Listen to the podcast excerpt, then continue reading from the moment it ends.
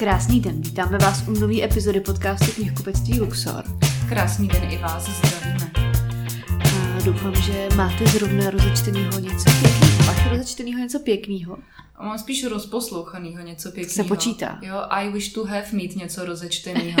Eh, Nebo možná takhle. Rozečtenýho toho mám v podstatě hodně a ještě větší je ta hromada těch knih, který bych si opravdu chtěla ideálně v klidu přečíst. Rozumím. To je nekonečná.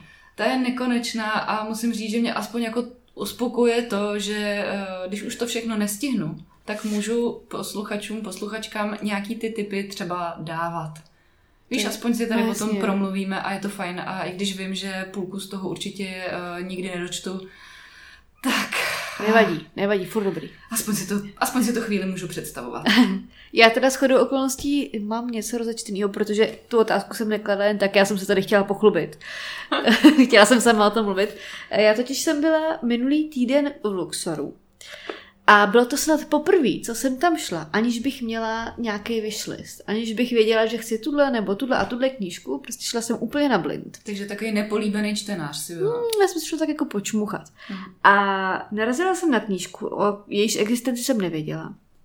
Je to, myslím si, relativně nová knížka a zaujala mě extrémně svým obalem za prvý, což vám tady jakoby můžu jenom tak popsat. Je to paperback, kapsový paperback červený barvě, na něm uh, postavena silueta těhotné ženy, jmenuje se to Temná ukolébavka a na té knize uh, jsem se totiž dočetla, že velmi připomíná příběh služebnice, což je citace z Goodreads. Uh, a já jsem si tu knížku vzala, nemohla jsem ji tam nechat, když řeknete uh, Margaret Atwood a, a k tomu dáte paperback, je jasný, že jdeme spolu domů. Zatím ta knížka, já jsem asi na té stránce CCA a včera jsem ji polila vínem, což mě mrzí, ale vypadá to vlastně docela stylově. Uh, ta knížka je velmi jako příběh služebnice. Vlastně ta kniha je ze světa, který je tak trochu dystopický, ale Ještě vlastně náš. jak se to jmenuje. Neřekla? Temná ukolébavka.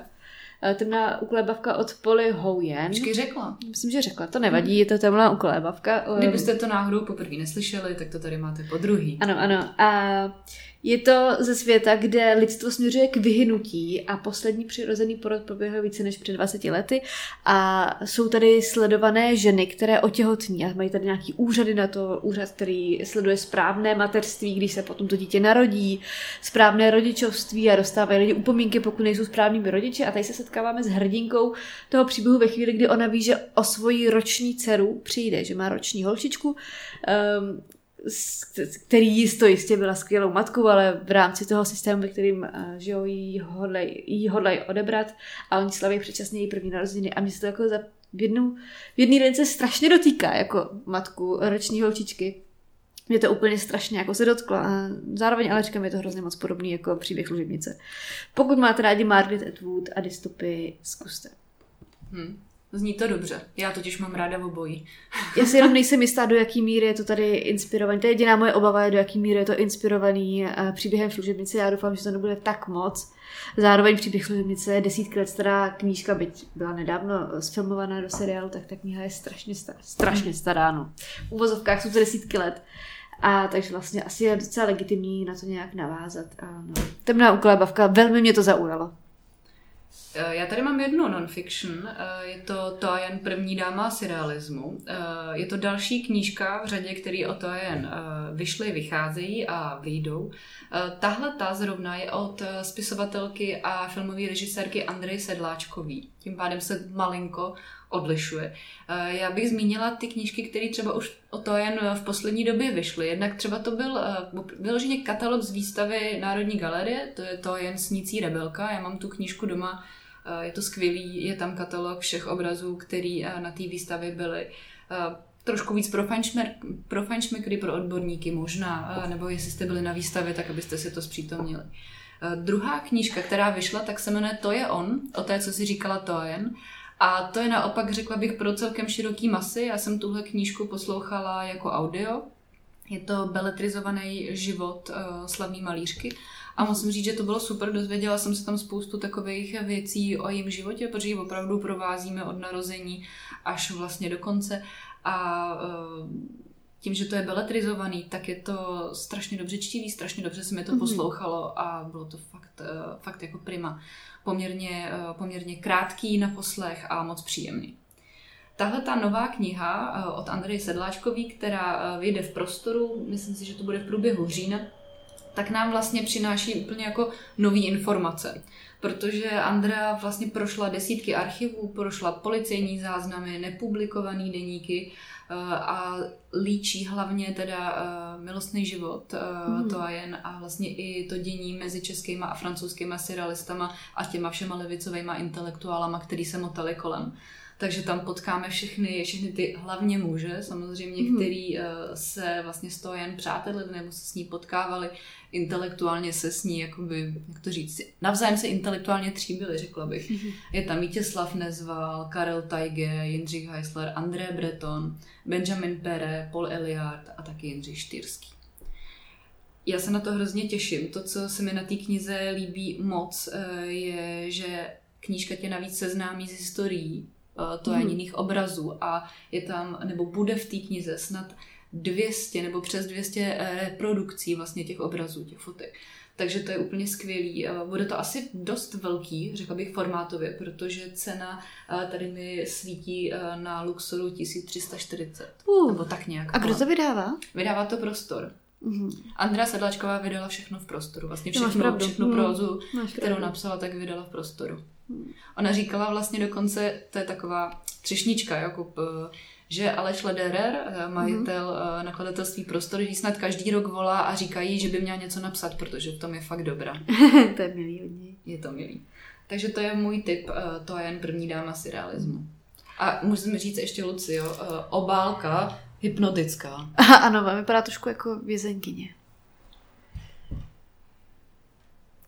Tak, já skočím do vod thrillerů. Eh, Ať to máme pestré. Eh, Vyjde totiž eh, v září teď nová kniha, nový thriller české autorce Kateřině Surmanové, od které už známe, a já nevím, jestli si četla, já jsem četla loni vydaný její debit Šepot z lesa, což byl skvěle napsaný thriller, poměrně hutný, krásně, krásně se mi to četlo, bych tak řekla. Četla jsem tam pocit někdy v létě, nebo na přelomu léta a podzimu, bylo to opravdu skvělý, do té doby atmosférický. Já mám dokonce pocit, že jsem to četla vyloženě v září loňského roku a že přesně jako pa- začaly padat listy ze stromů a začala být taková ta kouzy, jemně podzimní atmosféra, ještě ne takový to jako blátivo a zima, ale krásný podzim a přímo do toho prostě já mám hrozně ráda, když se čtou nějaký ty thrillery. No a letos to bude stejně, neboť v září vyjde kniha, která se jmenuje Zvedá se vítr. Autorka ji tentokrát zasadila do roku 97, eh, kdy Jižní Moravou sužují katastrofické povodně a všude eh, řádí tyhle ty jako živ- živelní katastrofy a navíc v tom Hodoníně dojde k vraždě. Eh, Je zavražděna krásná dívka, kterou najdou v lese, najdou jí tam děti a rozhodnou se vypátrat viníka. Těším se velice, Kateřina Surmanová. Jo a vyjde to i jako audiokniha, kdyby někdo měl třeba málo eh, prostoru si vyloženě fyzicky číst, tak eh, vyjde to brzy i jako audioknížka. Já mám pocit ještě, a chtěla bych říct jednu věc eh, k tomu, jestli jsi všimla, že vlastně v Kali bude to druhá česká autorka, vlastně po Kristýně Trpkový, Ano. Která začíná být tak jako stavěná mm, do popředí, řekla bych. Mhm. Protože už třeba Kristýně Trpkový se v Kalibru věnuje opravdu hodně prostoru. Aha. Uh, mívá autogramiády, různé akce, Mhm. uh, vidím jí vlastně jako mediálně, tak uh, by mě zajímalo, jestli s Kateřinou Sudmanovou to bude podobně, protože bych řekla, že ten talent u ní je taky. Mhm. Víš, že ty knížky jsou fakt dobrý a na tom se přece jenom dá skvěle stavět. Máš pravdu, že je i vnímám tak nějak vedle sebe trochu. Mhm.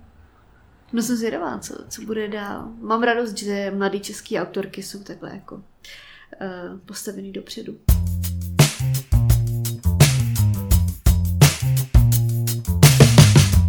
Tak já mám tady jeden eh, beletrijní tip, eh, jestli tak můžu říct, a je to nová knížka eh, od eh, velice známé české autorky, od Petry Dvořákový. Eh, Jmenuje se Pláňata. Na první pohled vás určitě zaujme obálka. eh, Viď Luci, nám se moc líbí. Ano. Mhm. Je krásná, zdá se mi, a jako opravdu jenom typuju, protože jsem to nikdy neviděla a zatím jsem se potom nepídila a knížku jsem bohužel ještě v ruce neměla, tak to vypadá skoro, jak kdyby to bylo od eh, ilustrátorky. Mhm. Nevím, možná. Mám podobný totiž plagát od ní. Tahle ta knížka Pláňata je román o dospírávání, o dospívání v přelomové době. Hlavní hrdinkou je Pavlína, naše vypravěčka, která, nebo se kterou se seznamujeme ještě v jejím dětském věku. Tahle Pavlína vlastně vyrůstá na přelomu 80. 90. let a chystá se ta revoluce, jo? chystá se ta změna toho režimu. A ona vlastně spolu se svýma rodičema, který eh, žijou takový obyčejný život, eh, normální rodina, ničím se jako běžně jim nevymykají, tak vlastně s nima sdílí takový ty jako očekávání o tom, co se změní, jaký to bude, jak je to všechny jako posune. A všechny tyhle ty představy o tom lepším životě tak nějak si tak jako splétá a jako vybarvuje a uvidí se, jestli to bude opravdu takový, jaký si to maluje, anebo jenom jestli do té změny toho vnějšího trošku nepromítáme i tu změnu vnitřní. Petra Dvořáková píše skvělé knihy. Já musím říct, že hlavně chirurg a dědina se mi strašně moc líbily, opravdu. Mm-hmm. To jsem si užila. Ať jsou obě, řekla bych, hodně rozdílný, mm-hmm. tak obě se mi strašně moc líbily. Dědina ze mě byla fakt originální a užila jsem si ji tím jazykem. Lucie, jestli ty chceš k tomu něco říct, která kniha Petry Dvořákové se ti líbí? Jestli třeba Vrány, ta novela. Za mě to byly, za mě to byly Vrány. Uh, velmi mě zasáhla i jedna z úplně prvních knížek a teď si nejsem popravdě úplně jistá názvem, ale je to uh, výpověď o, o, o dívce, která trpí anorexii. Myslím, že Hlad se to jmenovalo. Já jsem Hlad, myslím, že to je, no tak nějak. Uh, tak ta jinak se mi líbily Vrány, tak asi jako snad každému, kdo četl Vrány, tak uh, jimi byl velmi zasažen. Dědina, čověče, já jsem asi moc Pražák, to bych ocenila dědinu. Uh, já jsem z dědiny byla taková jako... Uh, dobře, co to je. No, tak mi se to hrozně líbilo. Jako, já neříkám, že, že ne, to pro mě bylo možná příliš jako zvláštní, příliš exotický. A tak já jsem, já jsem vlastně... Nechci jako urazit nikoho, eh, jen prostě, eh, no, jsem Pražák, bohemista. Jo, já jsem vesničanka, takže mě se to moc líbilo. Rozumím, no. A jinak ještě teda doplním, opravdu já jsem hlad, eh, byla tahle ta proza, kterou ty si jmenovala. Ona to byla asi taky novela, opravdu jako by tenonky to bylo. Já jsem to četla no, taky. No, mě takový, takový deníkový charakter to měl, ale četla jsem to už třeba, pane bože, deset let zpátky. Je, už je to určitě delší no. dobu. Tak jo, co tam máš dál? Co já tu mám dál? Já tu mám dál knížku, o které jsem se jenom letmo zmínila už v minulém díle, ale to protože si myslím, že že si to zaslouží. Je to kniha, která v zahraničí se stala obrovským bestsellerem a já jsem hrozně překvapená, že vlastně u nás vychází, protože, no, řeknu vám pak proč. V zahraničí se ta knížka stala bestsellerem, byla vyprodaná na knižních sociálních sítích, všech TikTocích a Instagramech způsobila obrovský pozdvižení a e, tu knížku napsala herečka, dětská herečka, dnes dospělá žena, kterou my tady vůbec neznáme, vůbec nevíme, pravděpodobně někdo z vás neví, možná někdo, ale většina z nás asi neví, kde je Janek McCurdy. Já to nevím. Já jsem to taky nevěděla, e, ale je to autorka této knihy a herečka. A tak se jmenuje Jsem ráda, že moje matka zemřela, což je velmi keči název, eh, tvrdý název a je to o jejím vyrůstání, o tom, jaký to je z pohledu dospělé ženy být dětskou herečkou, rozhodnout o svém povolání a vlastně nerozhodnout, stát se, stát se jako pracující osobou už v tom dětském věku a to z důvodu, že vaše matka je prostě strašně chamtivá a, a chce být bohatá a chce, chce vlastně z vás profitovat. A ať by to měl být člověk, který vás vlastně nejvíc ochraňuje a nejvíc uh, je vám nejbližší, tak se vlastně stane tím motorem, který eh, vás žene k co největšímu výdělku a práci a tak podobně. Eh, zároveň Janet se potýkala i s porochy příjmu eh, potravy, s různými závislostmi a právě s tím velmi komplikovaným vztahem ke své matce. A v té knize se z toho zpovídá, je to vlastně její memoár. Strašně moc se na to těším. Hmm. Opravdu, a jsem velmi překvapená a, a mám z toho dobrý pocit z toho, že takovýhle knihy, která věřím, že je vlastně jako hodnotná, ač uh, Janet McCurdy není vůbec známá u nás, že vlastně u nás jako vychází a že se nakladatelství rozhodlo udělat ten krok a obohatit ten český trh a tohle ten zahraniční bestseller, ač je to vlastně jako sázka na kartu, na který nevíme, co vlastně je, protože je to otázka, jako bude se tato kniha u nás prodat? Já jsem hrozně zvědavá. Hmm, ale téma je opravdu zajímavý a asi u nás eh, hmm. nespracovaný, nebo nemám pocit, eh, že by to nějak rezonovalo, že by tohle téma se v knihách objevovalo. Nevybavuju si teď vůbec nic. Hmm. Hmm. Tím, že ještě navíc je to autentický, to je prostě je to, no, další je to, je to hrozně zajímavý téma, strašně se na to těším. No. Já mám tady knížku, která se jmenuje Řeka pod hladinou. Je od Pavla Koláře.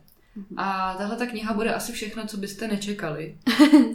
Protože po bestsellerech Labyrint pohybu a posilování stresem, který já jsem oba přečetla a oba milovala, tak tohle je, není další uh, non-fiction, tohle to není další uh, kniha o lidském těle, tohle je totiž pozor pro zajický debit. Hmm. Jako zírala jsem na to v tom edičáku. Myslela jsem si, že to není nějaká chyba. Když jsem viděla ty ilustrace kolem toho. A já jsem udělala opět jako... Cože? A už jsem si jako myslela, že si přečtu to další non-fiction. A teď jsem zjistila, že to bude něco úplně jiného. Musím říct, že jsem teda neuvěřitelně zvědavá. Hmm. Uh, jako Pavel Kolář, co dělá, tak dělá skvěle, tak já věřím, že to asi bude fakt jako dobrý. Ale těžko říct, nikdo jsme to nečetli, v ruce jsem to neměla, s něčím podobným jsem se o autora nesetkala, takže jsem opravdu jako moc zvědavá.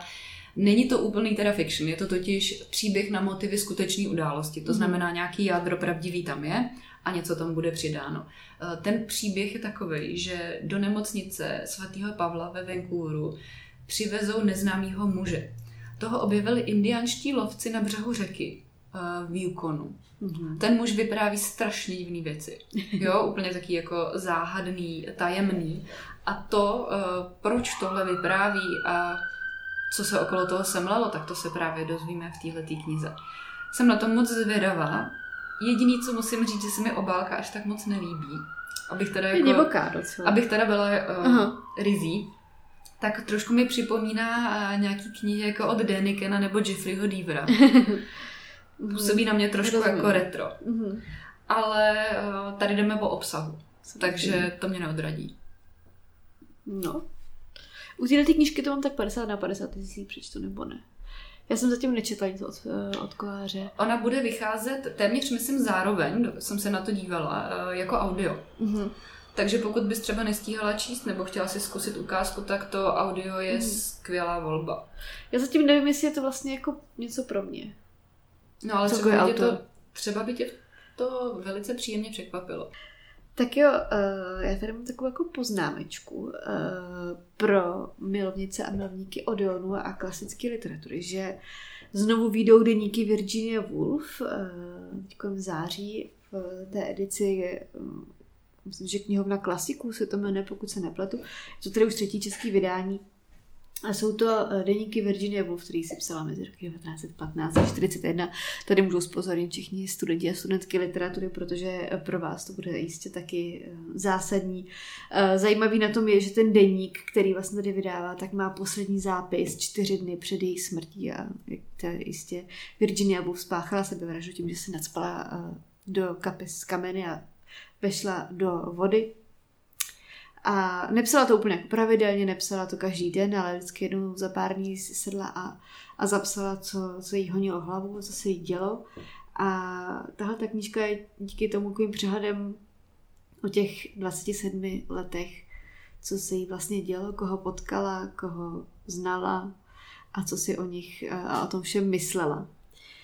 A já docela často dostávám otázku, myslím si, že to od studentek a studentů literatury, a nejen, uh, jakou knihou od Virginia Woolf začít, jakou číst jako první, tak jsem na tím v rámci tohle právě přemýšlela a asi bych doporučila paní Dolavajovou, protože má takovou v rámci Virginie na stylu srozumitelnou přístupnou formu.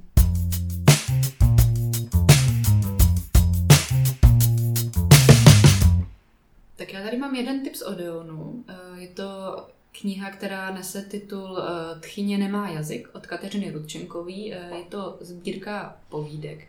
Od Kateřiny už jsme mohli zaznamenat eh, knížku Amálejna nehybnost, která byla teda i oceněna, dostala konkrétně literární cenu týdeníku Reflex, bylo to v roce 2021, kdy vyšla.